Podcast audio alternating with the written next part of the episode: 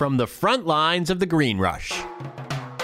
This is Green Entrepreneur, where business owners talk about how they found success in cannabis and how you can too.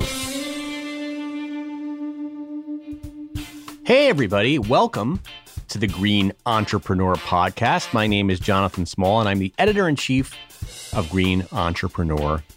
So in 2008, Garen Heslop, my guest, was in a devastating motorcycle accident, which left him in constant pain and prescribed pharmaceuticals. He quickly began depleting his quality of life and really changing who he was.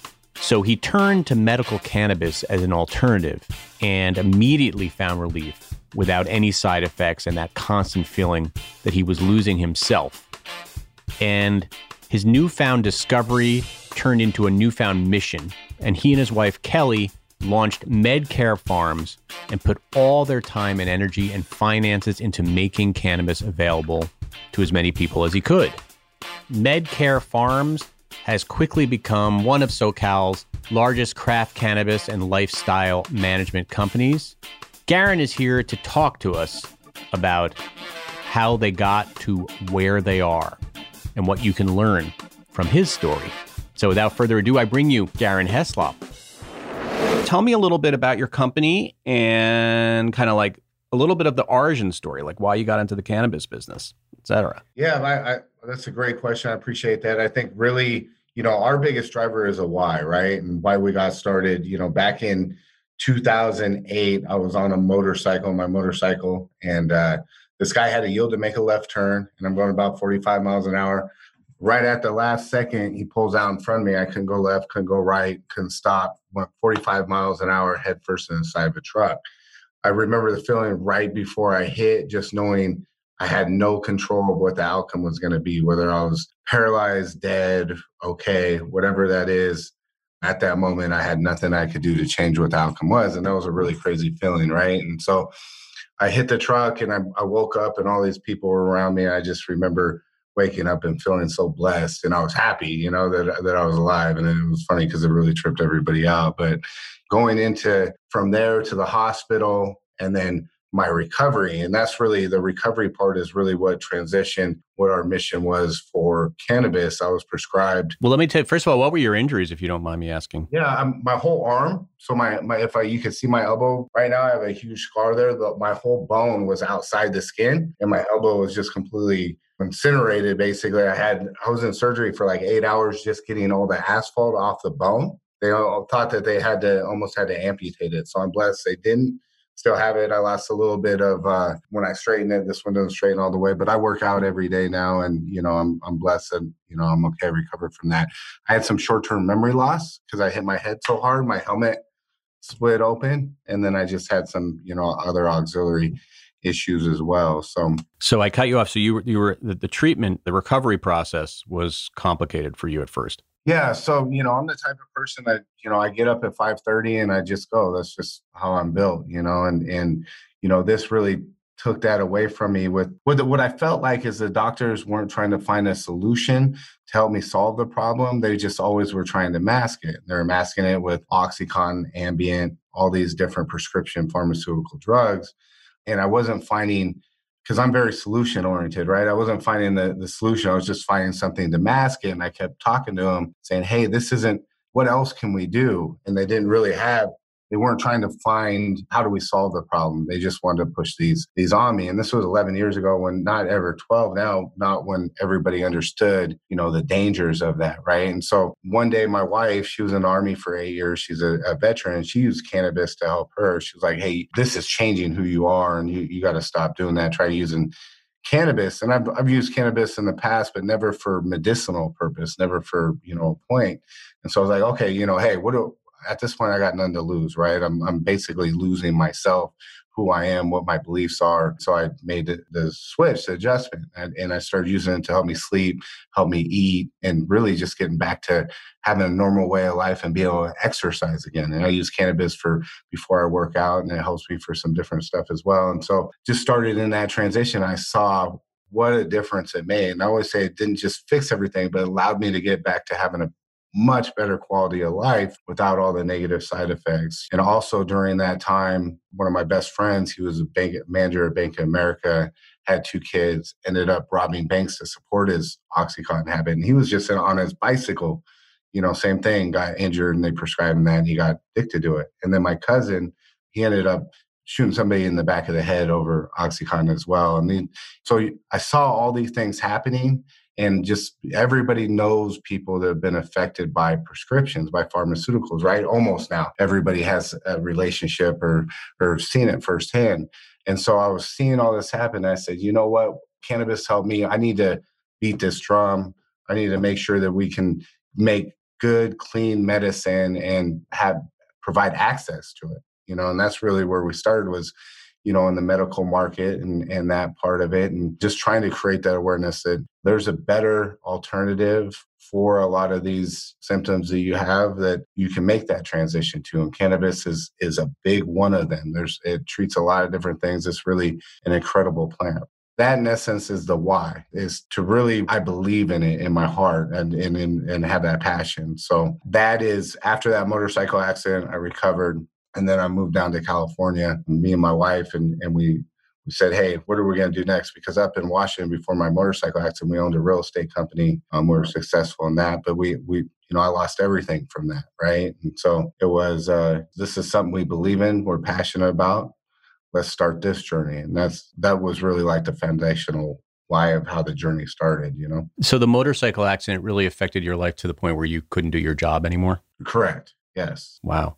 So you guys moved down to California with a fresh start. And then why did you decide to actually get into the business of cannabis? It's one thing to know about the sort of um, benefits of the plant and to have it save your life the way it did. But it's another thing to transition into becoming an entrepreneur in this space. So tell me a little bit about that origin and and kind of how you started to get into the business. Yeah, and, and that's a great question. So when I came down, would work to source cannabis, and it was hard to find something that you could trust consistently. You could find the same you find a strain that works for you in a different way and then it was hard to find it again right? And so i saw that need i saw that gap. So you know i said hey we're we're well equipped to to take this journey on. And, and it was this has been one of the most humbling difficult journeys to take. Can people don't understand really all the challenges that come along in the cannabis, both back in the medicinal part and in you know now on the legal side. But we our focus really started in on the cultivation, and we said, hey, if if we can develop this, we can provide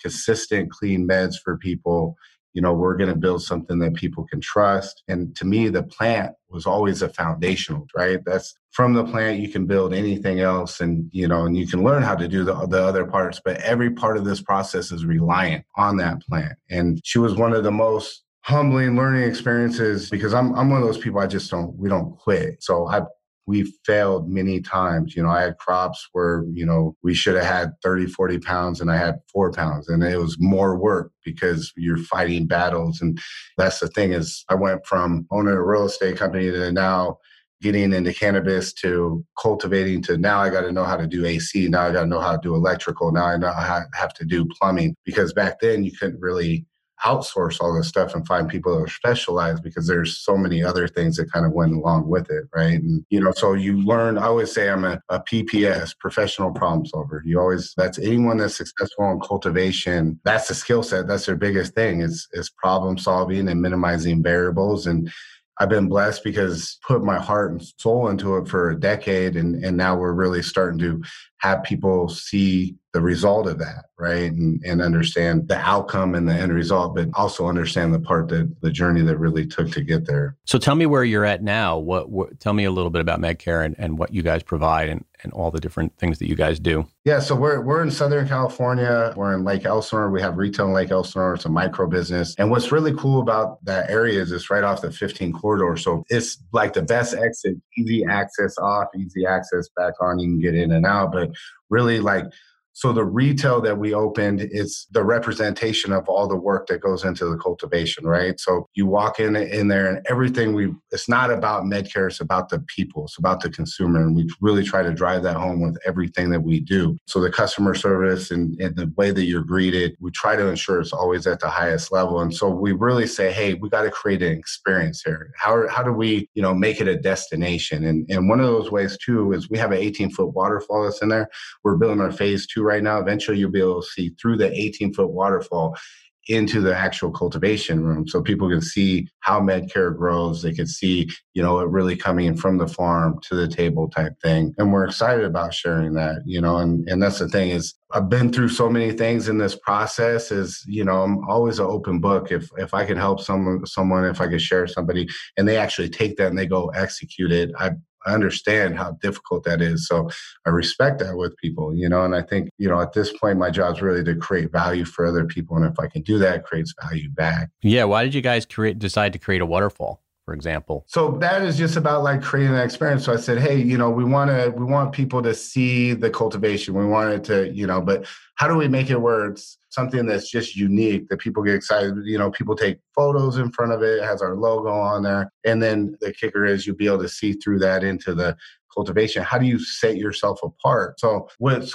great is the people that we have come, we have so many first time patients, people that were on the fence about it before. And then as soon as the, the, government said, hey, cannabis is essential, they're like, okay, well, now, now the government is saying it's okay, so I could do that, you know, and, and it's, it just opened up people's minds, I think. And so as difficult as this pandemic has been for people, it's been a great thing for us in the cannabis and, and finding what those opportunities are and creating more awareness and really from an anxiety standpoint from people and and you know being able to utilize cannabis has i think been extremely helpful because we'll have families come in. I'll have the mom, the daughter, and the grandma. You know, we'll have you know ladies that are that are 80, and they'll come up to me and say, "Garen, this is because I love talking to people at our store. You know, and building those relationships with people. I always say we're trying to build customers for life, and that's what it's about. Be able to talk to them and, and see people's face and, and the expectation that they have walking in, and then what they actually experience and how it changes their mind on cannabis is is really impactful. And that's that was really the mission behind it, right? Is how do I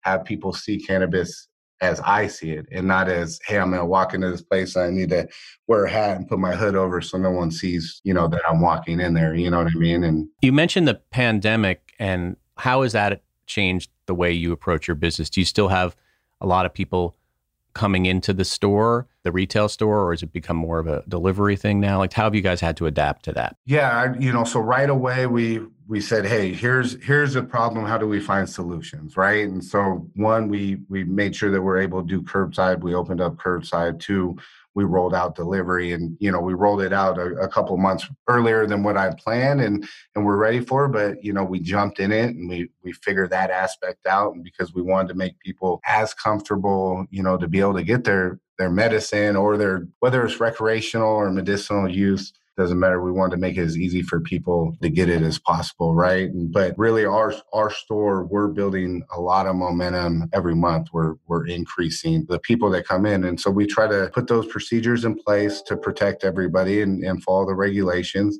And sometimes it's you know somewhat difficult because we have so many people that come down and that we see on a daily basis. But we work to do that, and we don't allow people in that don't have masks. And some people have an issue with that, and that's okay. But I'm not an expert at this, and either are you. And, and we're not going to put people's lives at risk based on my assumptions or what my opinions are, right? So my job is to protect people and I take that serious and I try to do that to the best of our abilities. So we just we all you can do is put just like SOPs for cultivation. All you can do is put the procedures in place to try to minimize the variables and that's kind of our approach to it. But it's been good. I mean for our businesses, for us like you know I feel blessed. It's it's been a, a, a positive for our business. So for those who are not familiar with the area, so you said you're easy access off of Interstate 15, which is for those who don't know, goes starts in California and goes actually all the way through to Vegas. So it's a kind of a popular route. And tell me how you were able to get people to find out about your store. What were some of the marketing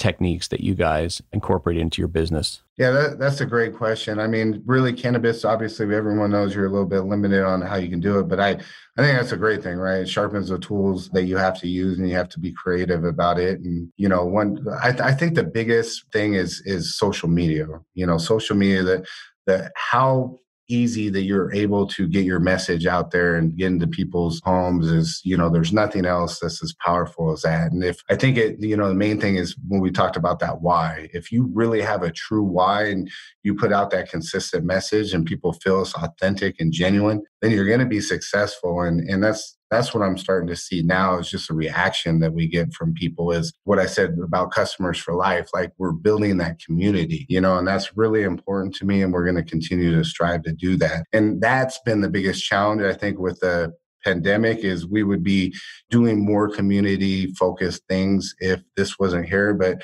you figure out how what you can do to to tap into those things social media is huge for us. We do some other marketing. We do billboards. So that 15 really it connects from san diego to la you know because that connects to 91 so people use that thoroughfare and then to orange county we're right off the ortega highway uh, pathway that connects to the 15. So there's over 300,000 people that travel north and south on that that corridor. So you, we have a lot of our local residents, but we also capture a lot of people that don't want to sit in the traffic in LA or San Diego to make it to their store that may be local to them. Where it's so much easier, they don't have to fight the traffic, get off that corridor, and we have great parking they can get in, have a great experience, get out and back on the road for their commute. Yep. Let's play a little sci fi here. If you were to get into a time machine, right, and travel back 10 years earlier, what would you, your present self, tell your your past self about the business and some of that you said that you made some mistakes early on what would you what advice would you give to your um your 10 year ago self I think the main thing is is just being extremely diligent and never becoming complacent. Every time you become complacent in this industry, something's going to come and get you. So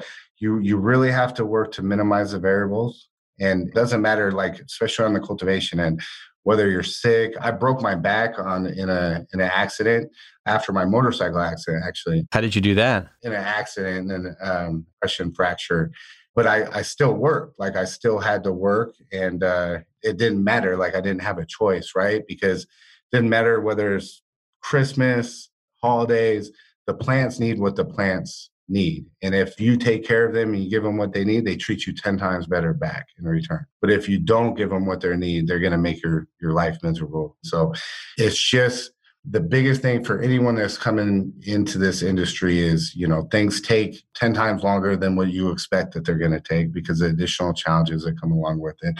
So you got to be patient but you got to have a sense of intensity along with it as well and just the commitment level that it that you're going to have to bring day in day out is like no other. You have that one day that you decide hey i just don't feel like it today. It has consequences for tomorrow and for the future after that, right? So one thing I always tell myself, and I think you know it's a little funny, but today I never want to take shortcuts because it's going to let my yesterday self down that didn't do that and busted his ass. And I don't want to let my t- tomorrow self down because all it's going to do is create more work for me tomorrow. And I'm not going to get the same result that I could have. But luckily now I got my focus is on building great team of people that can focus in on those individual tasks and, and be much better at those individual things than what I am. What do you think is the most challenging thing about running a, a business in California specifically? Like, what have you guys struggled with the most and how are you overcoming it?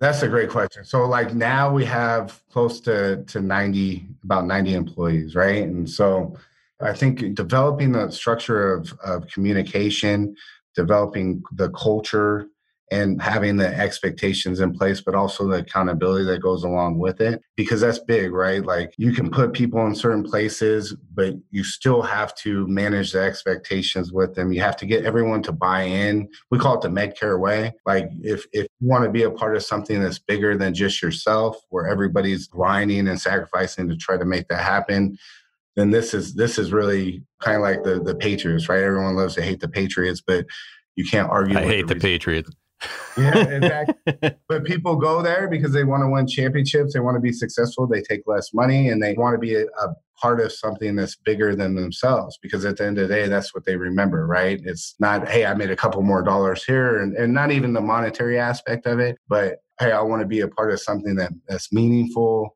that's long lasting and that's the opportunity that we have here is there's so many great people that have been in the cannabis industry, but they haven't been able to be W 2 They haven't had secure employment. And for us, we can really try to get the best of the best people that share the same mindset that we do. But that's that's been the biggest challenge too, is with how we move and how quickly we operate. It's it's hard to find those people. And you know, it's that's, that's yeah, that's, just that's a challenge.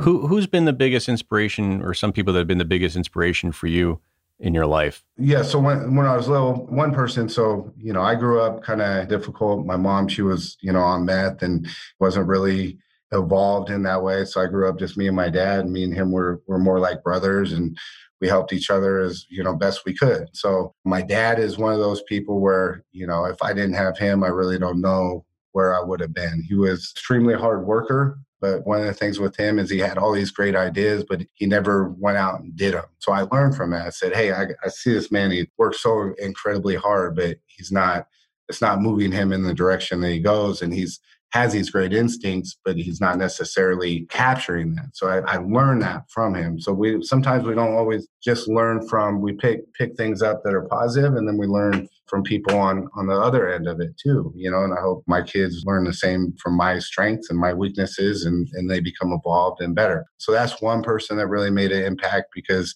it took me to all my sports, you know, and all that. And really, sports is what really saved my life and it really created a foundation for me. And I had a coach that when I was seven, eight years old, he had one of the biggest impacts. His name was Jeff Johnson. He coached coached me in football, and he just developed this this passion in me for the game. And what I loved about football was it didn't matter where you're from, who you were. When we stepped on that field, it's me versus you, and it's you know you you build a team and you work together and you can achieve some special things. And uh, he just one thing he always said, he got everyone say, "I love football," and then everyone say, "I love football," and just got everyone to really buy in. And and I learned a, a really a lot from him. And I coach football. You know, I coached football for eight years, and and that was my way of giving back. And to me, it's not just about the football; it's about the life lessons that you can really instill on people. But his motivation. Do you have your team at MedCare saying, "I love cannabis"?